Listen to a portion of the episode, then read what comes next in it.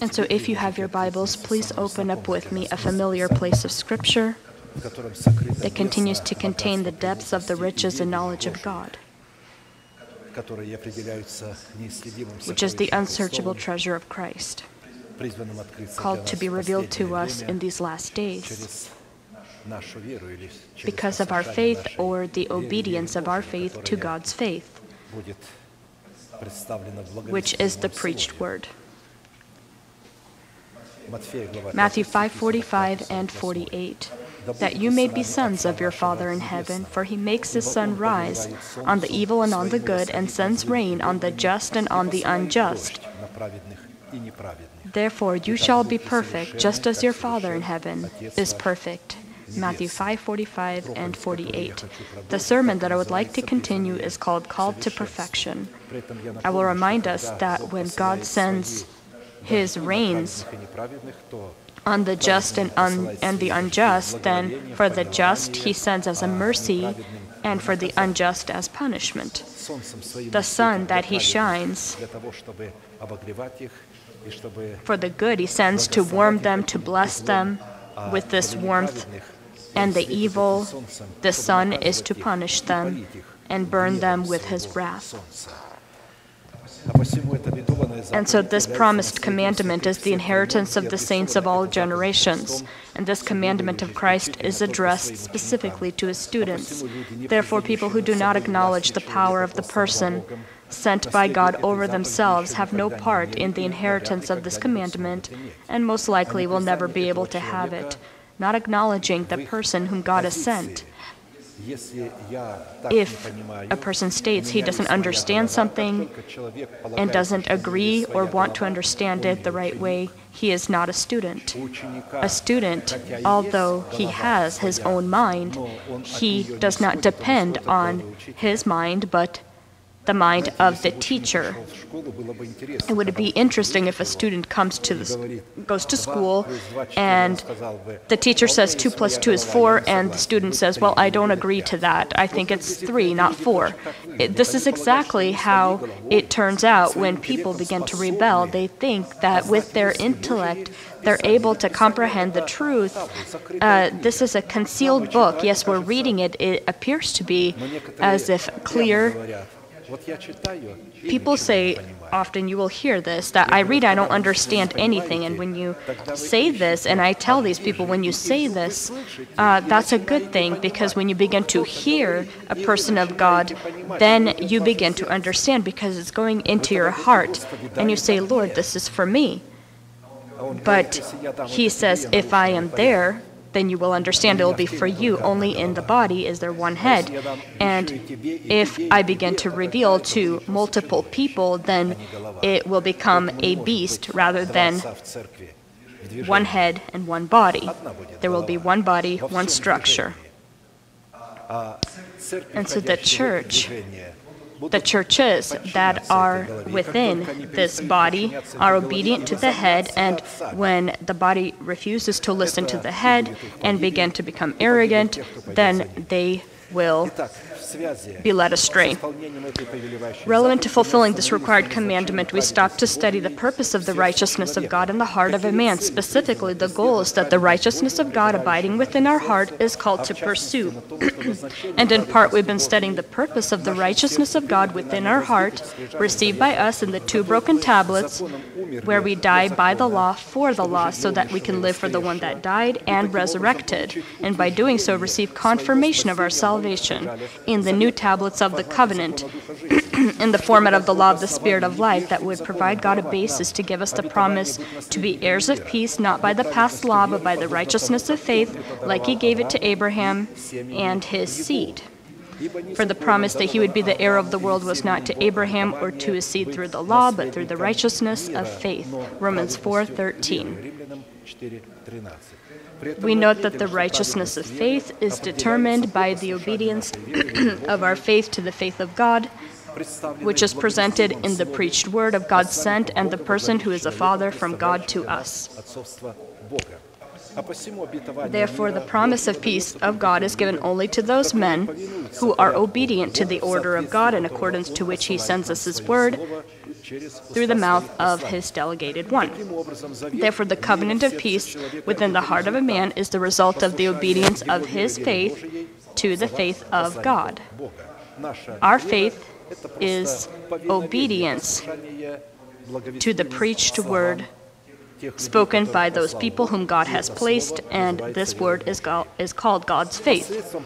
It is by the means of the righteousness of faith, the covenant of peace presented in the inheritance of peace is called to abide and be within the heart of a man, evidence of the fact that we are children of God.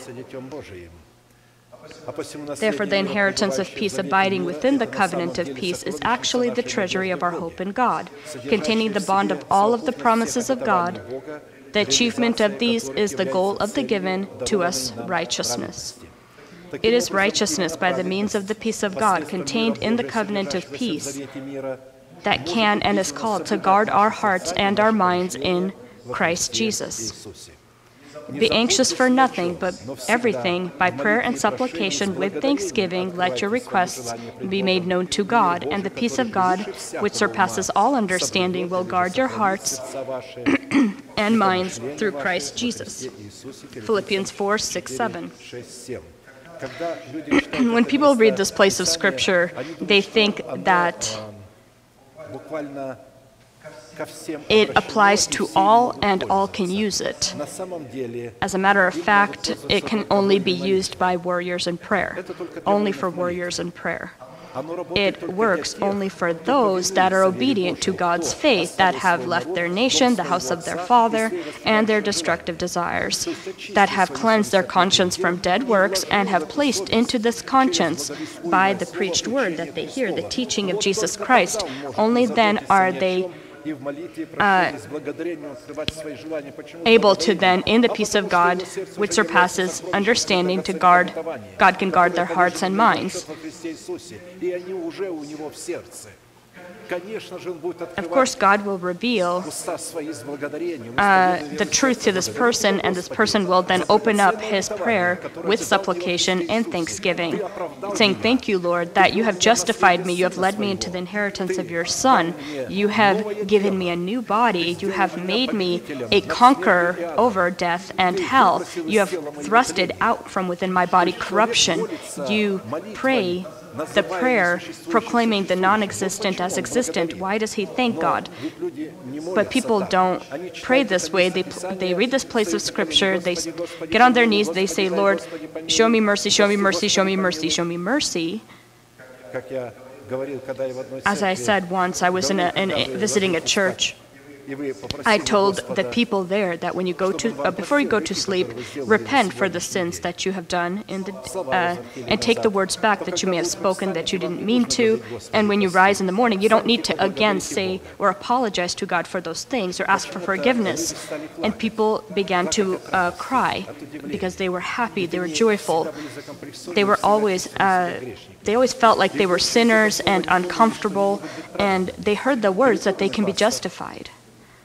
The pastor jumped up on the stage and said, Why is it that you all began to cry? What? Do we not say the, th- the same things as Brother Arkady? Do we not say the same things? But, brothers and sisters, even if you rise in the morning and you say again, Lord, forgive me one more time, you won't sin. Now tell me, how did this person understand the truth? So, what does that mean? That you were not confident that God had forgiven you, that you don't trust His words, that if He has justified you, then He's justified you. Faith is information, it's not what you feel. You say, Well, I don't feel it. You don't need to feel it. God does not base off of what you feel, but rather what you know, the information that you receive into your heart and confess with your mouth. And faith is information that comes from hearing the Word of God, the preached Word. And so the peace of God that is able to, able to guard our minds in Christ Jesus is the mind that is renewed by the spirit of our mind which is the mind of Christ in our spirit. Because for the, to be carnally minded is death, but to be spiritually minded is life and peace, because the carnal mind is enmity against God, for it is not subject to the law of God, nor indeed can be. So then those who are in the flesh cannot please God. Romans 8 6 through 8. And so these carnal this carnal mind is the desire to pray for long periods of time, to preach, to do something for God. But these desires, they come from the flesh, they don't come from God's will. When they are coming from God, a person humbly waits uh, for when the Lord will call him. But when a person is basing things and listening to his flesh, he doesn't wait for God to call him. He just lunges forward and makes the decision that he needs to do something instead of sitting calmly, rejoicing, and thanking God. And so when God needs this, he will uh, tell you what to do when he needs you to do something. He told Paul, who was Saul, Go and it will be told what you are to do.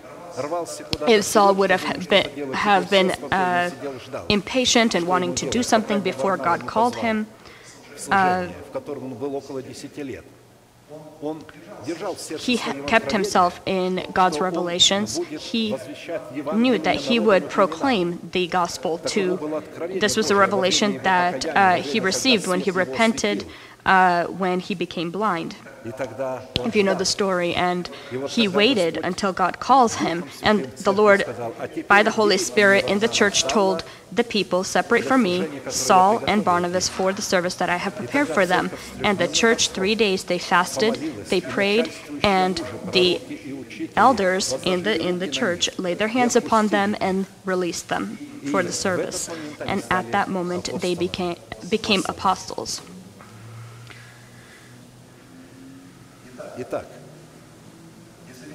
And so, according to this place of Scripture, we conclude that people that refuse the condition where the truth of the preached word and the power of the Holy Spirit renews their mind by the spirit of their mind have no part to the peace of God and are not able to have it. And consequently, such people have no part and cannot have any part to the sons of peace either, who by the means of the peace of God will inherit eternal salvation in the kingdom of heaven. We need to apprehend well that only collaborating our spirit with our renewed mind, that is within Christ Jesus, are we called to enthrone the resurrection of Christ in our bodies and clothe our body into the resurrection of Christ. Relevant to this, we stop to look at the fourth question By what signs do we examine ourselves that we are the sons of peace and therefore the sons of God? Because it is only by the rule of the peace of God within our heart that we are able to examine ourselves as to whether we are truly the sons of God. As it is written, Blessed are the peacemakers, for they shall be called sons of God. Matthew 5 9. If a person does not have the peace, uh, covenant of peace by righteousness, he is not able to be a peacemaker because first you need to have peace within yourself to, in order to demonstrate peace toward those around you. And so, if a person has not died for his nation, for the house of his father, and for his fleshly life, then the justification that he received in salvation by faith in Christ Jesus in the format of a guarantee, this justification will never turn into the quality and format of righteousness where he would be able to receive the ability to be clothed into the inheritance of the peace of God in order to bear within his righteousness the fruits of peace.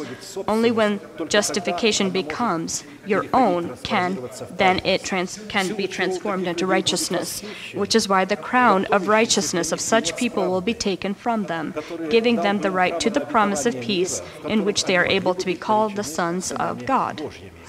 Behold, I am coming quickly. Hold fast what you have, that no one may take your crown. Revelations 3:11.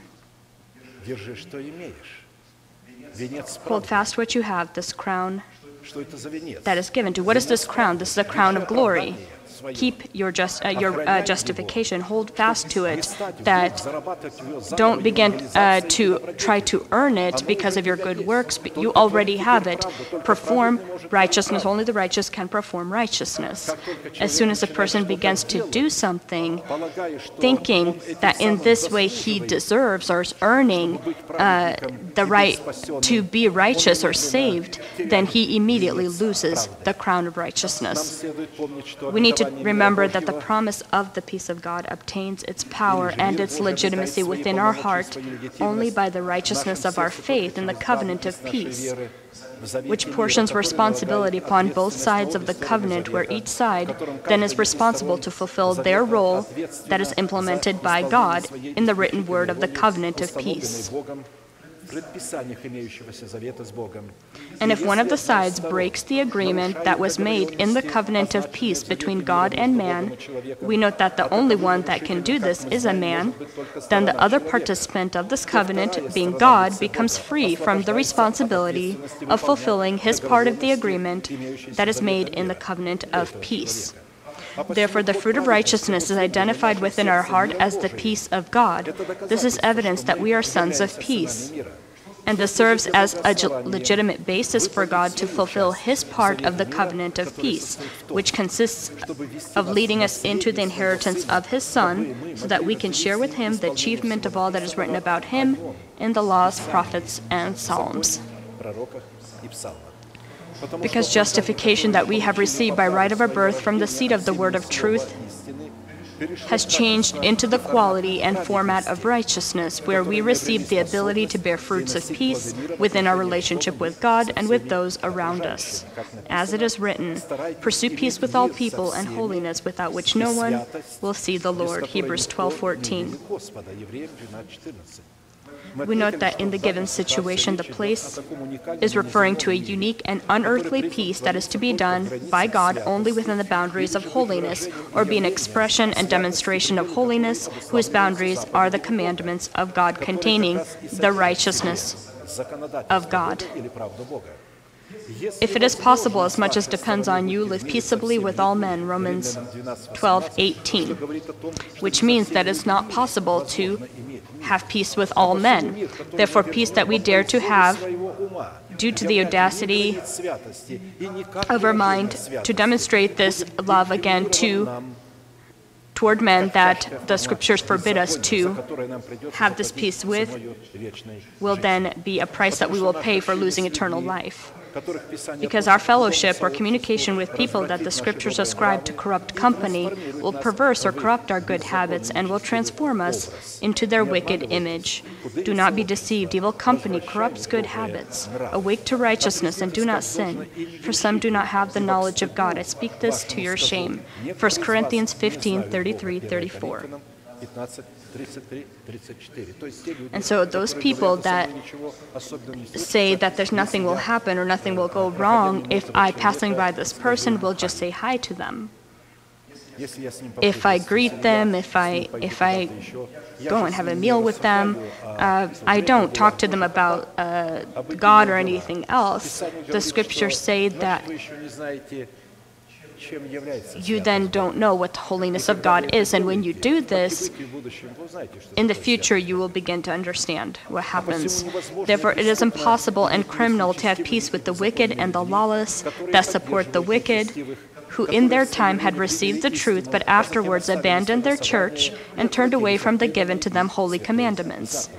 The very fact of their rebellion and their hatred of the word given by the delegated from God that are placed over them testifies of the fact that they have lost the peace that was in their heart and members them to the category of the wicked. If they would have peace in their heart, would they truly be rebelling the way they do?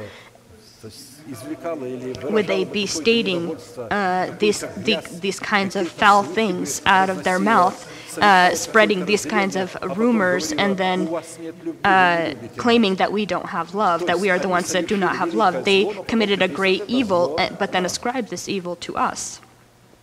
But the wicked are like the troubled sea when it cannot rest, whose waters cast up mire and dirt. There is no peace, says my God, for the wicked. Isaiah 57 20 through 21. This is also written in the 49th chapter of Isaiah, and this phrase is periodically uh, brought, uh, brought up in many places of Scripture in a specific format. We've already looked at six signs by which we need to determine and examine ourselves as to whether we are the sons of peace as well as the sons of God and have been studying the seventh sign. This is our ability to clothe our essence into the holy and selective love of God because the word selective is holy. When people speak of the love of God without the understanding that it is selective or holy, then they uh, compare it then to regular human love, which is egotistical, that is uh, greedy as well.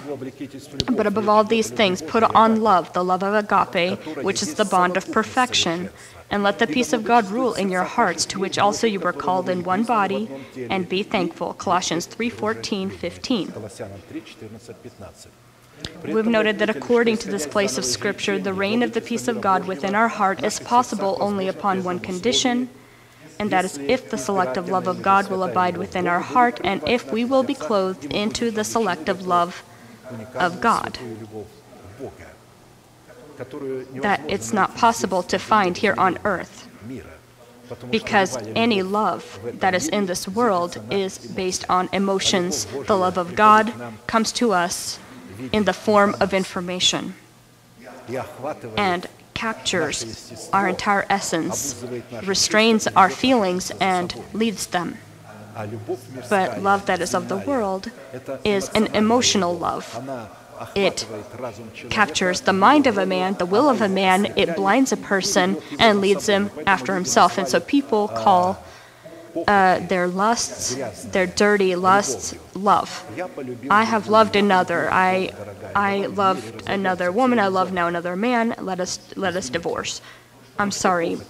So lust you now call love. The scriptures call this lust. This is not uh, lust, not love. Uh, and so they call love uh, sex, which is not love. This is one of the expressions of love. But it also can not be an expression of love as well. When a young woman is raped, what is a person doing this uh, because of love? Uh, and then children are born from this. There are people that say that children are born only according to the will of God. So did God program this, that they be born, uh, these children be born from prostitutes? prostitutes, uh, drug addicts, and they, they didn't like that I was saying these things. They were telling me, please don't speak these things, and I said, no, I will, because you have this concept that any born child is God's will and according to God's will. No, God gave the law of reproducing and gave uh, this to man. And a person can reproduce or not reproduce as a decision they make. And Reproducing is a blessing. It's not a commandment. God blessed them and told them, Be fruitful and multiply. He did not give them a command that they have to reproduce, and if you don't reproduce, then you will die. He told them, If you eat of the tree of the knowledge of good and evil, you will die. But this was a blessing. Don't confuse blessings with commandments. When people web everything, change it up, and mix it up, then, of course, what kind of worship can there be for God? What can a person experience inside? To please God, uh, a, a woman begins to bear, trying to. Uh, not make, say, a mistake before God, because they say we cannot protect ourselves and we can't say no to our husbands, then what do we do? And children are born uh, rejected children because they weren't wanted. they weren't wanted in this world. This is in Christian uh, families a lot of children, and most people that I have spoken to, people come to me, they felt rejected by their parents, although the parents love them after they're born, but before they're born, they did not want them. And they had uh, pretty much programmed this in, in the conception, this in desire for them. Uh, it, needed to be done according to their will. It needed to be done as God, God desired to have us. He bore us because He wanted us. It needs to be a mutual uh, desire of both the, the, the, the husband and the wife to have the child. By itself, the selective love of God is the inaccessible to our mind goodness of God or good work that is inherent to God. Since in the selective love of God, which is the atmosphere of the peace of God, we see concealed the good, wonderful, eternal, and uncomprehending for the human mind goals and works of God called to build a unique and peaceful relationship between God and His children. God, uh, Christ died uh, and gave Himself for the for the church, not for the whole world, that she be holy and without blemish before Him in love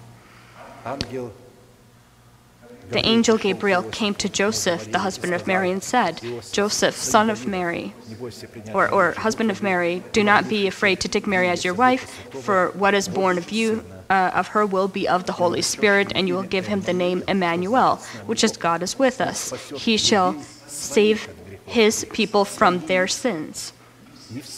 And not all are His. Those who love God are His, who love the truth, who go to the light, that fulfill the requirements of God and want to be corrected because correction is light. A person that avoids correction avoids the light, and such a person, person will perish. Comprehending the selective love of God is called to fill us with the, the fullness of the peace of God and make us perfect as our Heavenly Father is perfect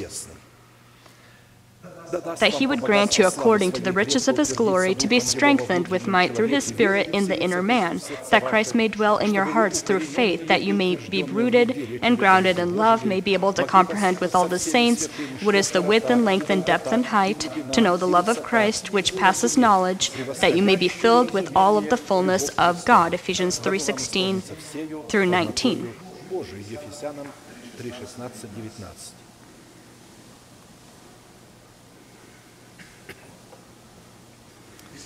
the selective love of God presented by the Holy Spirit in Scripture, in seven unearthly qualities by the preached word of the apostles and prophets, has these elements. This is virtue, knowledge, self control, perseverance, godliness, brotherly kindness, and love.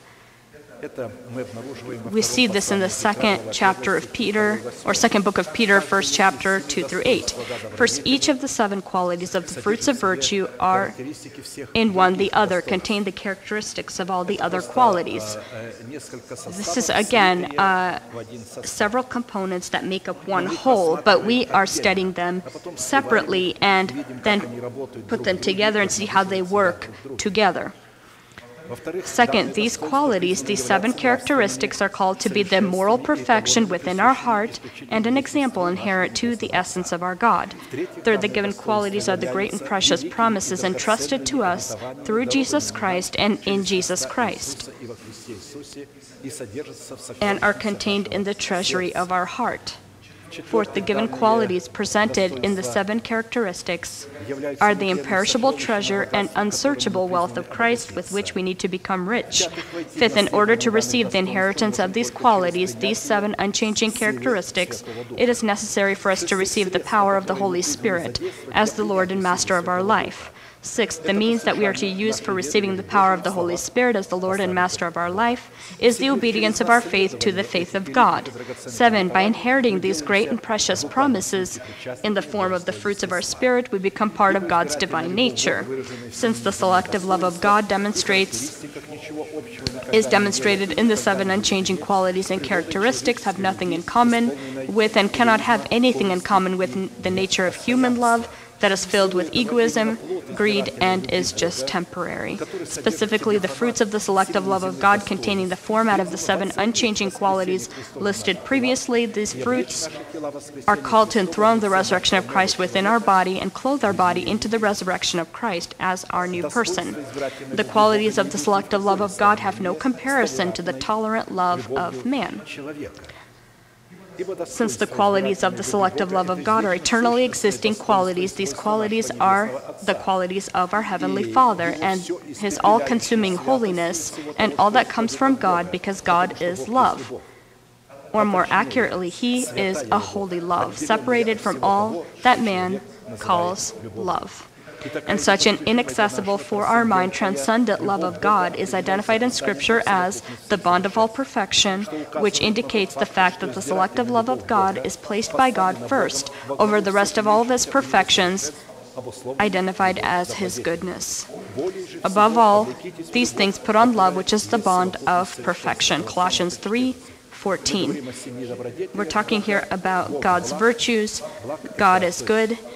That means He has good things for us, and the love agape is the uh, priority over all of these good things. The bond of perfection of the selective love of God is unconditional when it comes to the seven qualities of virtue.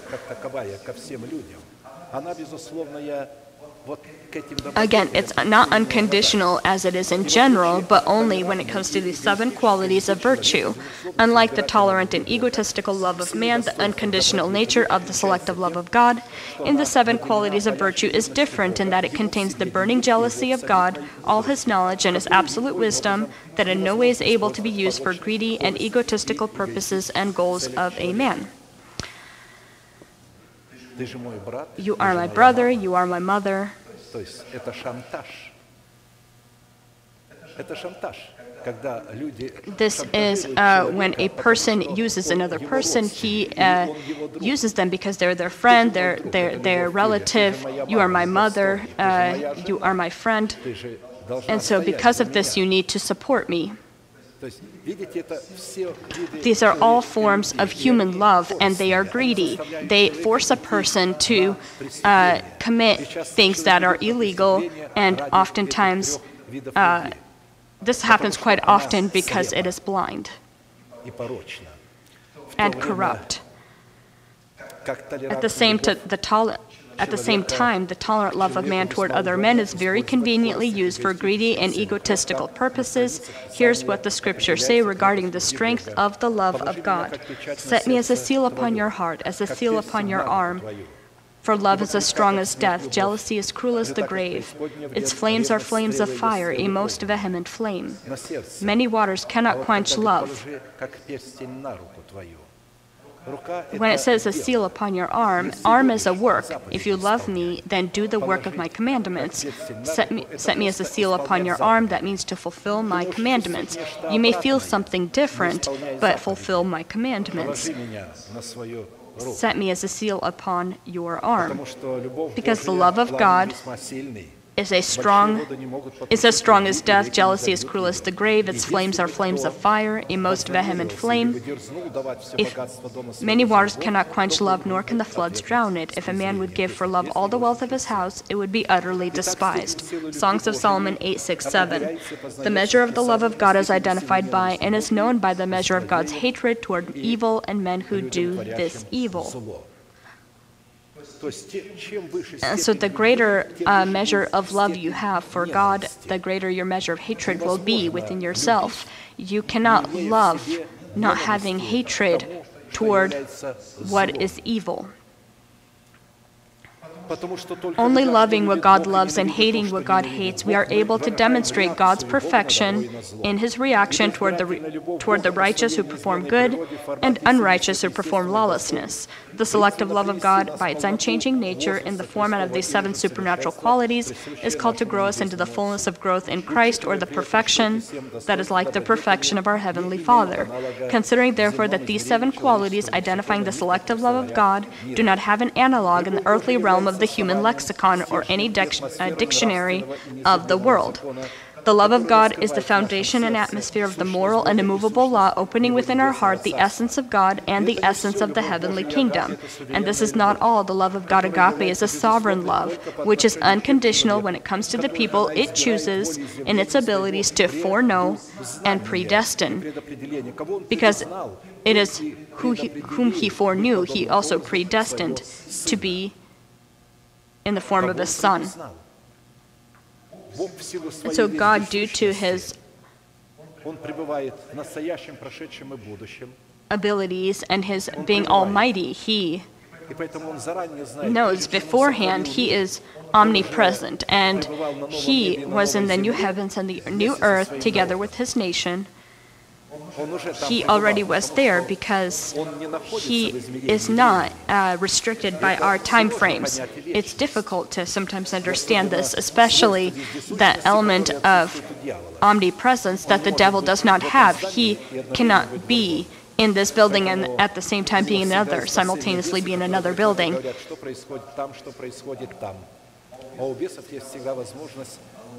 And so demons have the ability to, to lie uh, or deceive people, and they give reasons. Uh, and so they, they, the devil uh, does his work and deceives and gives excuses for why things don't happen. And so again, they deceive one another because that's how they are. God, of course, cannot be tricked. He is omnipresent and he knows ahead of time that when this person is born into this world and at a specific time, the truth is presented to him and he will fall in love with it, he will take it, and he will give everything for it. It is these kinds of people he foreknew and predestined to be conformed to the image of his son. And so, again, in many of his parables, in many of the parables of Christ, he says, There are many who are called, but few are chosen.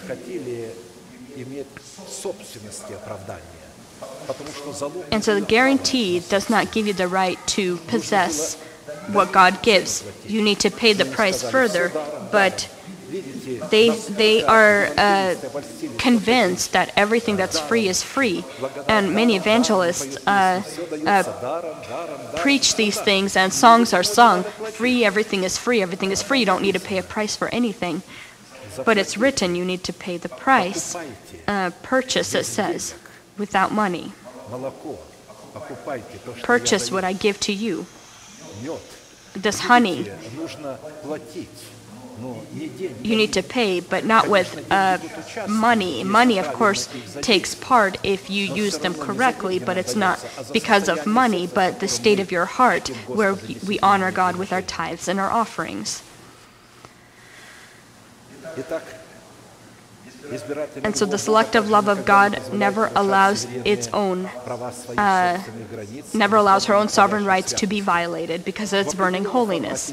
In a specific format, from the seven qualities that together identify within our heart the goodness of God in the perfection of His selective love, we have already looked at five qualities, therefore, we'll immediately look at the sixth, and this is brotherly love. The selective love of God revealing itself in brotherly love can abide and demonstrate itself exclusively in the atmosphere of eternal life, where we have passed from death to life, where we were born from the seed of the word of truth.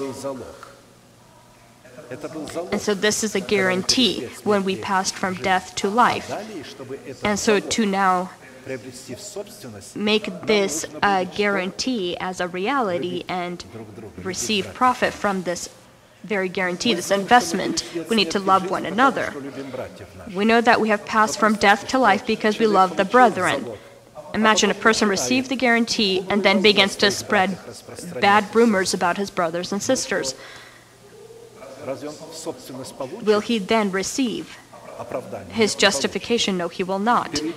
Will he pass from death to life? No, he will not. He needs to received this as own, his own personal thing, this promise to pass from death to life, but he's not passing. He begins to listen, opens his ear, instead, uh, as soon as uh, bad rumors are being spoken, you need to immediately say, uh, stop, I don't want to hear it. If you have something against this brother, against this sister, go to the pastor and tell them. They don't come to me they find another ear that is opened, and you may say, Well, I'm not guilty. Yes, you are, because you didn't circumcise your ear. If it's circumcised, you won't hear it. If something's said, you will be deaf to it. Uh, and this person most likely won't communicate with this person who keeps spreading these things until they quit doing so spreading these bad bad information these rumors Мы научились, посмотрели на человека и тут же характер, говорим, о, я точно знаю, вот посмотрите на его But глаза. people uh, get so used to it that they literally look at a person and begin to judge uh, things about them that uh, aren't accurate, and you're already condemning yourself when you do this. We know that we have passed from death to life because we love the brethren. He who does not love his brother abides in death. Whoever hates his brother hates his brother is to be jealous of your brother, spread rumors about your brother, hates his brother is a murderer, and you know that no murderer has eternal life abiding in him. By this we know love, because he laid down his life for us, and we also ought to lay down our lives for the brethren. But whoever has the world's goods and sees his brother in need and shuts up his heart from him, how does the love of God abide in him? My little children, brethren, let us not love in word or in tongue, but in deed and in truth. 1 John 3:14 through 18. If you love my, if you love me, keep my commandments, and his command is to love your brother. When you are born from God, you are given the choice to either enter into death and be dead to God and useless for any good work, or to enter into eternal life, into the state of eternal life that until now has he was not familiar with, and become useful for every good work and demonstrate your brotherly love. Every person that is born from God is put in the same situation that Adam was put in in the Garden of Eden, to whom eternal life was offered. In the breath of life, he received the guarantee of life from God. He had this guarantee. And so the breath of life that he had would become his own. He needed to eat not of the tree of the knowledge of good and evil, but the tree of life. Being a person that was a carnal person, he was a person of the flesh, he needed to, he was called to eat the fruits of the tree of life so that, his, so that his carnal body would change into heavenly body. In other words, in order to arise from, from death, from the death of Christ in the resurrection of Christ, and present with yourself the Sabbath of the Lord, where God would be able to obtain his eternal home and his eternal peace, it is necessary for our heart to become the atmosphere for brotherly love. Therefore, before we begin to study the signs by which we are able to identify a person, that is part of the category of our brother for whom we lay down our life in order to demonstrate brotherly love within our faith, it is necessary for us to identify the nature of brotherly love that will form within our heart the atmosphere of eternal life that is formed from information that comes from the law of God, identifying the order of the structure of the kingdom of heaven. For example, in the Greek language, there are four words for love. First, love for one another or between friends is the word philia. Second, love toward relatives is the word storge. Third, the love between a wife toward her husband and husband toward his wife, eros. And fourth, love of a man for God and God for man, as well as a brotherly love, is the word agape. The first three forms of love demonstrate themselves in the flames of human feelings that blind the mind of a man and subordinate his will. Because of this, all three of these forms of love allow a person to use these three forms in his own greedy and egotistical goals. According to the revelation of Scripture, the nature of brotherly love, forming within our heart the atmosphere of eternal life that is concealed in the love of God agape, and unlike the three other forms of love, is beyond the boundary of the emotional and intelligent abilities, not able to intercept the unapproachable light of the fourth realm in which God dwells. The flaming power of the love of God agape revealing itself in brotherly love is concealed in the commandments that are implemented by God. If you love me, keep my commandments, and if I will pray the Father, and he will give you another helper, that he may abide with you forever, the Spirit of truth, whom the world cannot receive, because it neither sees him nor knows him, but you know him, for he dwells with you and will be in you. John 14, 15 through 17. 17. Therefore, according to the given place of Scripture, to demonstrate the selective love of God in brotherly love is possible by fulfilling two conditions. First, following the commandments of the Lord, which regulate our relationship with God and our brothers as our neighbors, for whom we are called to lay down our life in order to pass from death to life. Second, receiving the Holy Spirit into your heart as the Lord and Master of your life, in His power and wisdom that are within the commandments of the Lord and revealing the, the consistency of the, the selective love of God in truth that abides within our heart as the commandments of the Lord. Therefore, the love of God agape by the means of the Thummim and Urim abiding within our heart reveals itself in the atmosphere of brotherly love that governs with its power over the emotional storms of human feelings by the confessions of the faith of our heart that abide within our heart. Confessing the faith of our heart controls our feelings as a great rider controls his restrained horse.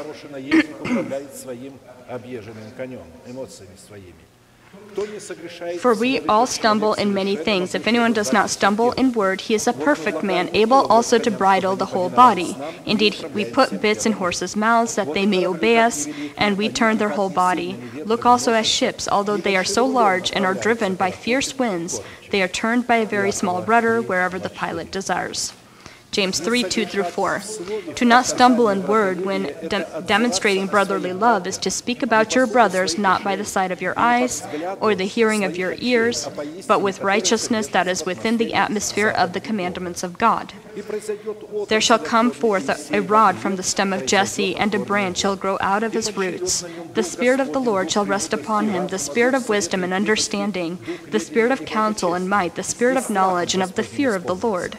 His delight is in the fear of the Lord. He shall not judge by the sight of his eyes, nor decide by the hearing of his ears, but with righteousness he shall judge the poor and decide with equity. For the meek of the earth he shall strike the earth with, with the rod of his mouth, and with the breath of his lips he shall slay the wicked. Righteousness shall be the belt of his loins, and faithfulness the belt of his waist. Isaiah 11 1 through 5 in Jesus Christ, the Spirit needs to be upon us as well. According to this prophetic word, brotherly love consists of defending your brothers from slander spoken by the wicked and the lawless that are present or exist among the saints. And now that we have identified the discipline of brotherly love, allowing us to pass from death to life, and identifying the atmosphere of eternal life, it is necessary for us to answer four classical questions. By what signs do we determine that a person is our brother, for whom we are called to lay down our life, so we can demonstrate in our faith brotherly love? Second, what purpose is the selective love of God called to fulfill in our brother, in our brotherly, lo- brotherly love for one another? Third, what conditions do we need to fulfill in order to demonstrate within our faith the selective love of God in our brotherly love? Fourth, by what results do we examine ourselves that we have brotherly love one for another within the selective love of God? We will keep in mind that we are not talking about brothers in the flesh and blood, but about brothers uh, a brotherly love amongst the saints, as it is written, "Let brotherly love continue." Hebrews 13:1. As much as we know in the times of the law of Moses as well as our times belonging to the law of grace, not all who call themselves brothers are the seed of God. For they are not all Israel who are of Israel. Nor are they all children, because they are the seed of Abraham, but in Isaac your seed shall be called. This is those who are the children of the flesh. Those that are not the children of God, but the children of the promise, are counted as the seed. Romans 9 6 through 8. нашего тела искуплением Христовым. И мы платим за него цену. То тогда мы не плотские дети, а суть дети Божии. And so, being the seed, we paid the price to become uh, the heir of the world, uh, uh, the heir of God, or the seed of God. When the scripture f- referred to the seed as the Son of God in the form of the Son of Man, in whom we receive the right to be called brother for one another, this category of the seed includes all saints regardless of whether they are of the male or female gender.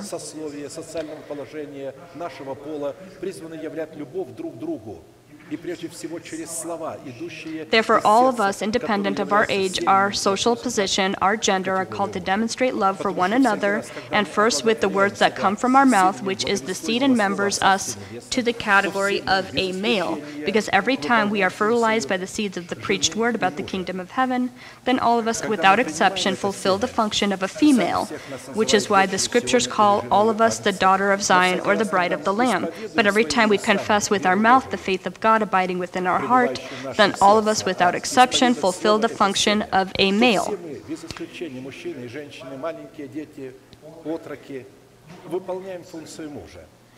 Due to this fact, the scriptures call all of us a perfect man that has grown into full measure of growth in Christ. Therefore, the term brotherly love includes all of the saints independent from our status, our age, and independent of whether we are the male, a male, or a female. There's neither Jew nor Greek, there's neither slave nor free, there's neither male nor female, for you are all one in Christ Jesus. And if you are Christ, then you are Abraham's seed and heirs according to the promise. Galatians 3 28, 29. What status and virtue do the scriptures ascribe a brother in Christ Jesus toward whom we are called to demonstrate the, the love of God so we can pass from death to life. The virtue that the scriptures ascribe a brother of Christ is the virtue of a neighbor. When the scriptures speak of brotherly love, then it is referring to a love that we are called to demonstrate for our brother as our neighbor. Therefore, we need to provide comprehensive identification of who can be called and who can be our brother in Christ Jesus as our neighbor. In the previous service, we, in a specific format, already looked at two signs of the first question. The first sign identifying our brother in Christ as our neighbor is love for our Lord, as, as well as those people that are delegated by God as a father from God to us. The second sign identifying the brother of Christ as our neighbor is our sacred person that, with, that without the assist, assistance of our intelligent and voluntary abilities will not be able to be healed from the wounds inflicted by the thieves and be grafted to the body of Christ.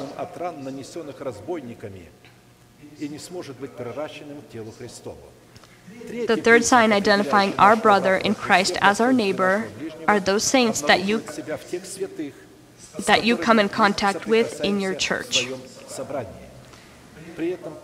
Speaking of saints in your church, we are referring to the category of saints that are chosen from the multitude of the called to salvation, that have died their, for their nation, for the house of their father, and for their corrupt desires, which has entitled them to the name of a holy person, who by the way of a total sanctification has separated himself for total dedication to God. And this person is our neighbor. And those that have not done this, they cannot yet be our neighbor. they will constantly res uh, resist you and will put uh, sticks under your tires. They'll look at how you're dressed, what, you dr uh, what car you have, uh, ascribe their uh, faults to us and your virtues they will scribe for themselves. And these people are in all churches, and there are many of them. A new commandment, commandment I give to you that you love one another as I have loved you, that you also love one another. By this you will know that you are my disciples if you love one another. John 13, 34, 35. If we will not love in this manner, then we will not be disciples of Christ, and no one will be able to identify us, and God will not be able to identify us either. He'll say, I don't know you, or I've never known you. Christ has loved only that category of people that are the chosen from the category of the called. It is the chosen that Jesus called to his Jesus calls his brothers. We ask the question by what signs are we to determine within our church our neighbor for whom we need to lay down our life to pass from death to life? The answer is simple. A neighbor is a person dedicated to God. He will be a displeasure for the category of the called with their form of life and will subject will be subject to their slander and neglect. Consequently, will need then the help of the saints that like him have dedicated dedicate, dedicated themselves to God. First, the category of the called will be using materialistic help or assistance of the chosen, but will not be considered of her needs. The called they uh, will do everything that you may help them, but they will never help you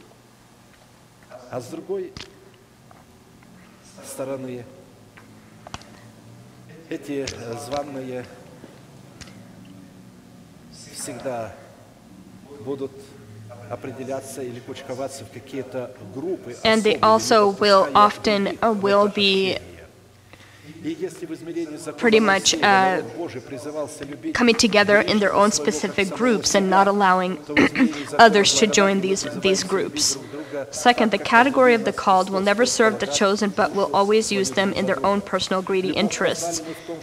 And if the realm of the law of Moses, the nation of God was called to love their neighbor. By this we know we know love because he laid down his life for us and we also ought to lay down our lives for the brethren. But whoever has the world's goods and sees his brother in need and shuts up his heart from him, how does the love of God abide in him? My little children, let us not love in the word or in tongue, but in deed and in truth. 1 John 3:16 through 18. We need to note one thing that pastors that have not died for their nation, for the house of their father, or for their corrupt life are just men of hire, pursuing personal interest due to greed, who are not able to be neighbors, so that they can heal us, because the vessel of their heart are not clean, and they're not cleansed from dead works, and not and they're not able to carry the revelations of the Most High. The fourth sign identifying our brother in Christ as our neighbor are those parents that have received the truth and remain in the structure that is in the atmosphere of the body of Christ. And if a person or if parents are resistant of the truth and the structure that exists in the body of Christ, then they are not able to be in the Lord. Therefore, such parents are not able to be our neighbors, toward whom we are to demonstrate the love of Christ. But if a man acts with premeditation against his neighbor to kill him by, treasure, by treachery, you shall take him from my altar that he may die. And he who strikes his father or his mother shall surely be put to death. He who kidnaps a man and sells him, or if he is found in his hand, shall surely be put to death. And he who curses his father or his mother shall surely be put to death. Exodus 21 14 through 17, this given law of God was confirmed by Israel from the heights of the mountains of Ebal and Gerizim. Cursed is the one who treats his father or his mother with contempt. And all the people shall say, Amen. And this happened in Deuteronomy 27 16, 17. If our parents by blood receive the truth of the elementary teaching of Christ and follow its ways, then you need to treat them as your neighbors. And if it is the opposite, our parents by blood reject and pervert the truth of this elementary teaching that is revealed to us by the Holy Spirit, by the preached word of the person who is a father from God to us, such parents, according to Scripture, are dead to God.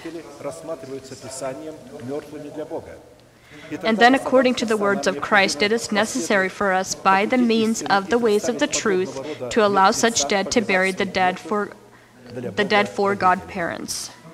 Then another of his disciples said to him, Lord, let me first go and bury my father. And Jesus said to him, Follow me and let the dead bury their own dead.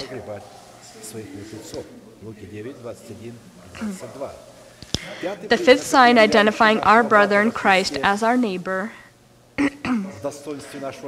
are our children that independence of our behavior toward the commandments of God are able to either bless us or dishonor us. Thus says the Lord Behold, I will raise up advers- adversity against you from your own house, and I will take your wives before your eyes and give them to your neighbor. Absalom was the son of David, and he was a neighbor for David. And I will take your wives before your eyes and give them to your neighbor, and he shall lie with your wives in the sight of the sun. For you did it secretly, but I will do this thing before all Israel before the sun. 2 Samuel 12, 11, 12. This prophecy was addressed to David, who sinned against God, had Absalom, one of his sons, who, who was against him, who, as the fruit of David, was called to be a neighbor for David so that he can bless him. However, the sin of David irritated his son Absalom, and he, instead of blessing David, began to dishonor him. But when David repented, then God restored him as a neighbor for his children. And then another son of David, Solomon, became ble- a blessing for David. When we lead an incorrect form of life, our children are born, become disappointed, and begin to dishonor us. Fathers, do not provoke your children lest they become discouraged. Colossians 3:21. And you fathers do not provoke your children to wrath, but bring them up in the training and admonition of the Lord. Ephesians 6:4. We bear our children and, lo- and lose them as status of, of neighbors when we begin to serve foreign gods and irritate the Lord. They provoked him to jealousy with foreign gods. With admonition, they provoked him to anger. They sacrificed to demons, not to God. To gods that they did not know, to new gods, new arrivals that your fathers did not fear. Of the rock who begot you, you are unmindful, and have forgotten the God who fathered you. And when the Lord saw it, he spurned them because of the provocation of his son and his daughters. And he said, I will hide my face from them. I will see what their end will be, for they are perverse generation, children in whom is no faith. They have provoked me to jealousy by what is not God. They have moved me to anger by their foolish idols. The sixth sign, identifying our brother in Christ as our neighbor, are a specific group of blind men, strangers, fatherless, and widow. Curse is the one who makes the blind to wander off the road, and all the people shall say, Amen is the one who perverts the justice due to the stranger, the fatherless, and the widow, and all of the people shall say, Amen. According to the given place, these four signs and virtues identify the essence of our neighbor.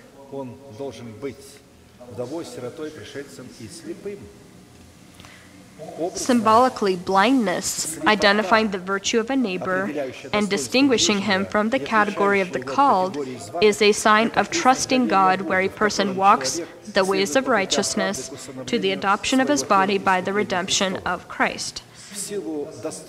Because of the blindness of the Lord, a person who has this virtue he is a neighbor, he shall lift up his voice and he shall show himself strong before his enemies, for his neighbors that are blind to see lawlessness or to hear it. The Lord shall go forth like a mighty man. He shall stir up his zeal like a man of war. He shall cry out, yes, shout aloud. He shall prevail against his enemies. I have held my peace a long time. I have been still and restrained, restrained myself. Now I will cry like a woman in labor. I will pant and gasp at once. I will lay waste the mountains and hills and dry up all their vegetation. I will make the rivers coastlands, and I will dry up the pools. I will bring the blind by a way that they did not know. I will lead them in paths that they have not known. I will make darkness light before them and crooked places straight. These things I will do for them and not forsake them. They shall be turned back, they shall be, be greatly ashamed who trust in carved images, who say to the molded images, You are our gods. Hear, hear you, O deaf, and look, you, O blind, you and see. Who is blind but my servant, or deaf as my messenger, whom I send? Who is blind as he who is perfect, and blind as the Lord's servant? Seeing many things, but you did not observe, opening the ears, but he, but he does not hear. Isaiah 42, 13 through 20 and so the sign of the neighbor as a stranger that differentiates him from the category of the called is the sign of a person who has died for his nation so that he can become a part of God's remnant and inherit the promises that is the adoption of his body by the redemption of Christ. But Ruth said, Entreat me not to leave you or to turn back from following after you. Wherever you go, I will go, and wherever you lodge, I will lodge. Your people shall be my people, and your God my God. Where you die, I will die, and there I will be buried the Lord do so to me and more also, if anything but death parts you and me. Ruth 1 16, 17.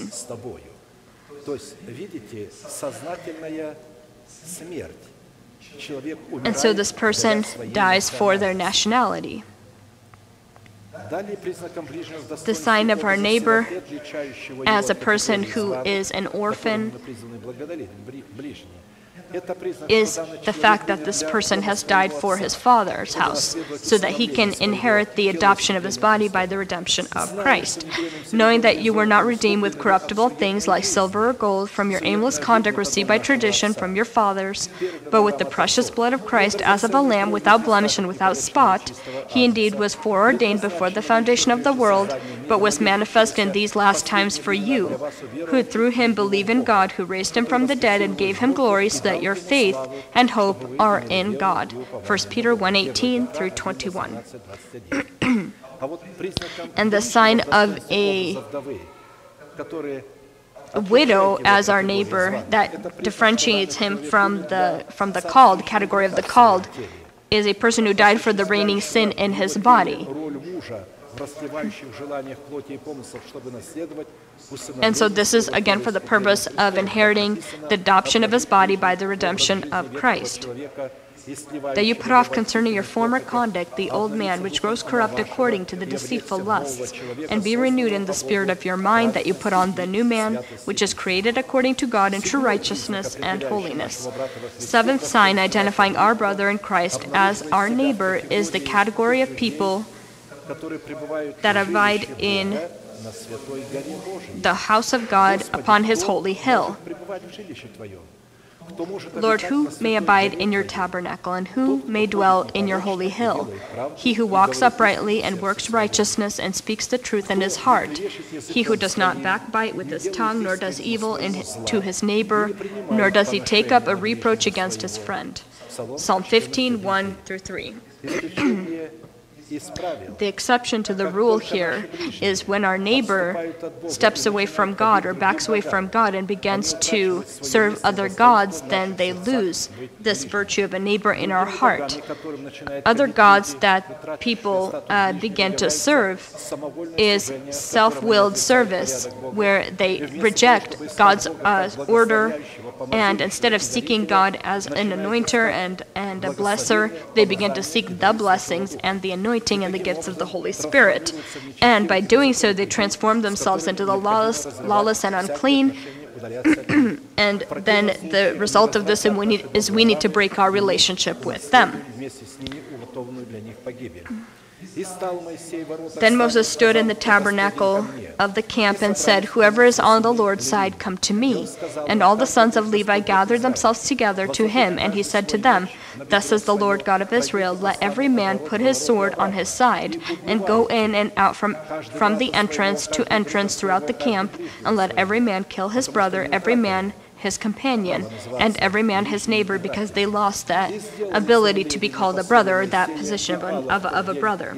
So the sons of Levi did according to the word of Moses, and about 3,000 men of the people fell that day. Then Moses said, Consecrate yourselves today to the Lord, that he may bestow on you a blessing this day, for every man has opposed his son and his brother. When we break our relationship with people who uh, have rejected the truth and have and pervert the truth and have chosen a foreign gospel. We in this way dedicate our hands to the lord and protect our neighbors in this way. And ourselves receive the status of a neighbor.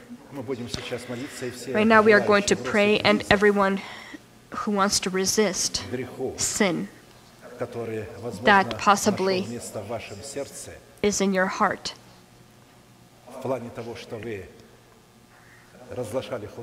Maybe you had spread bad information about your neighbor, evaluated them incorrectly, tried to judge them, judge them according to characteristics instead of blessing them.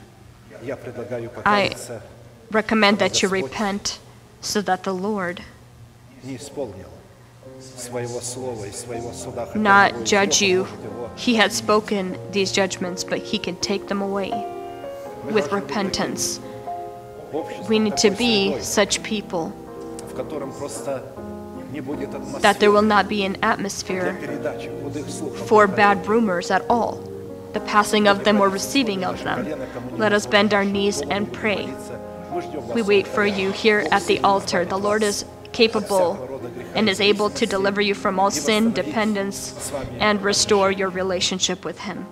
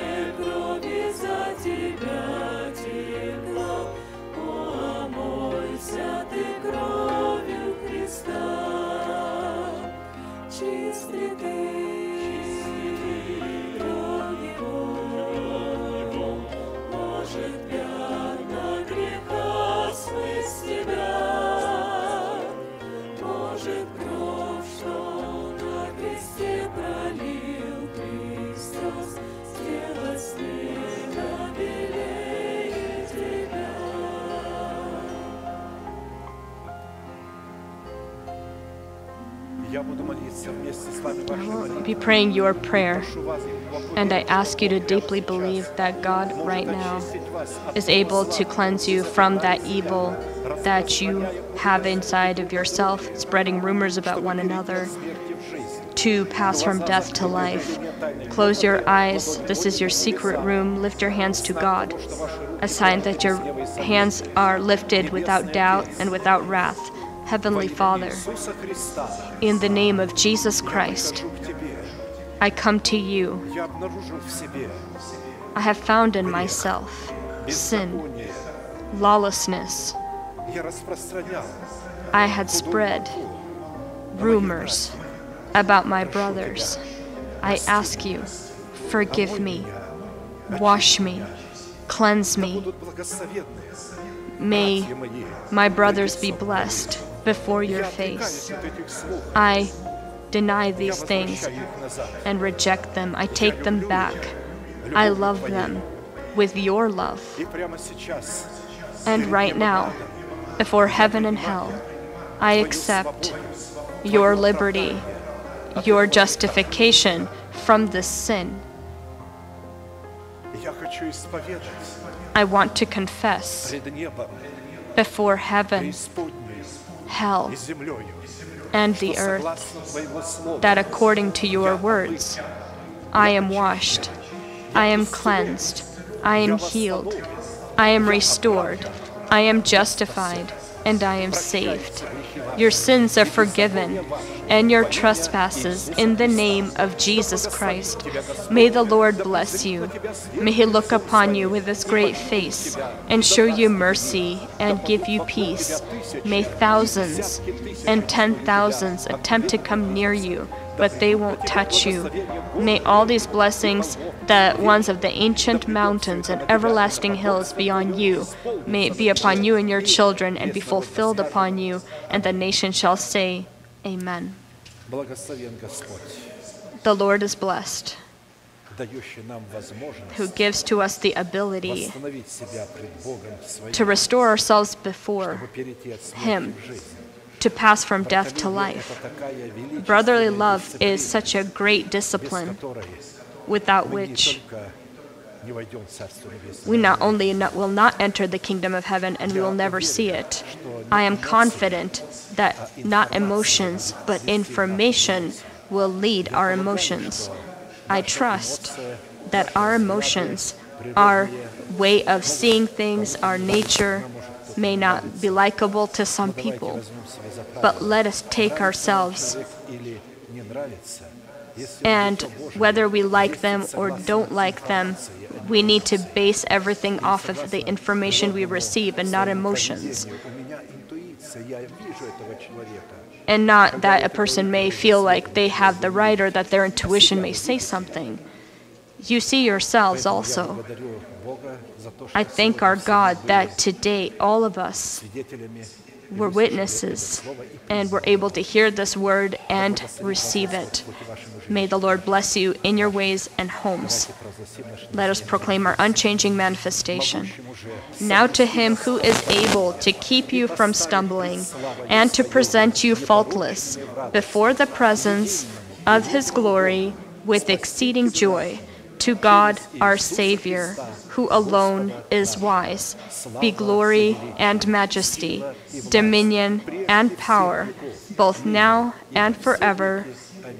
Amen.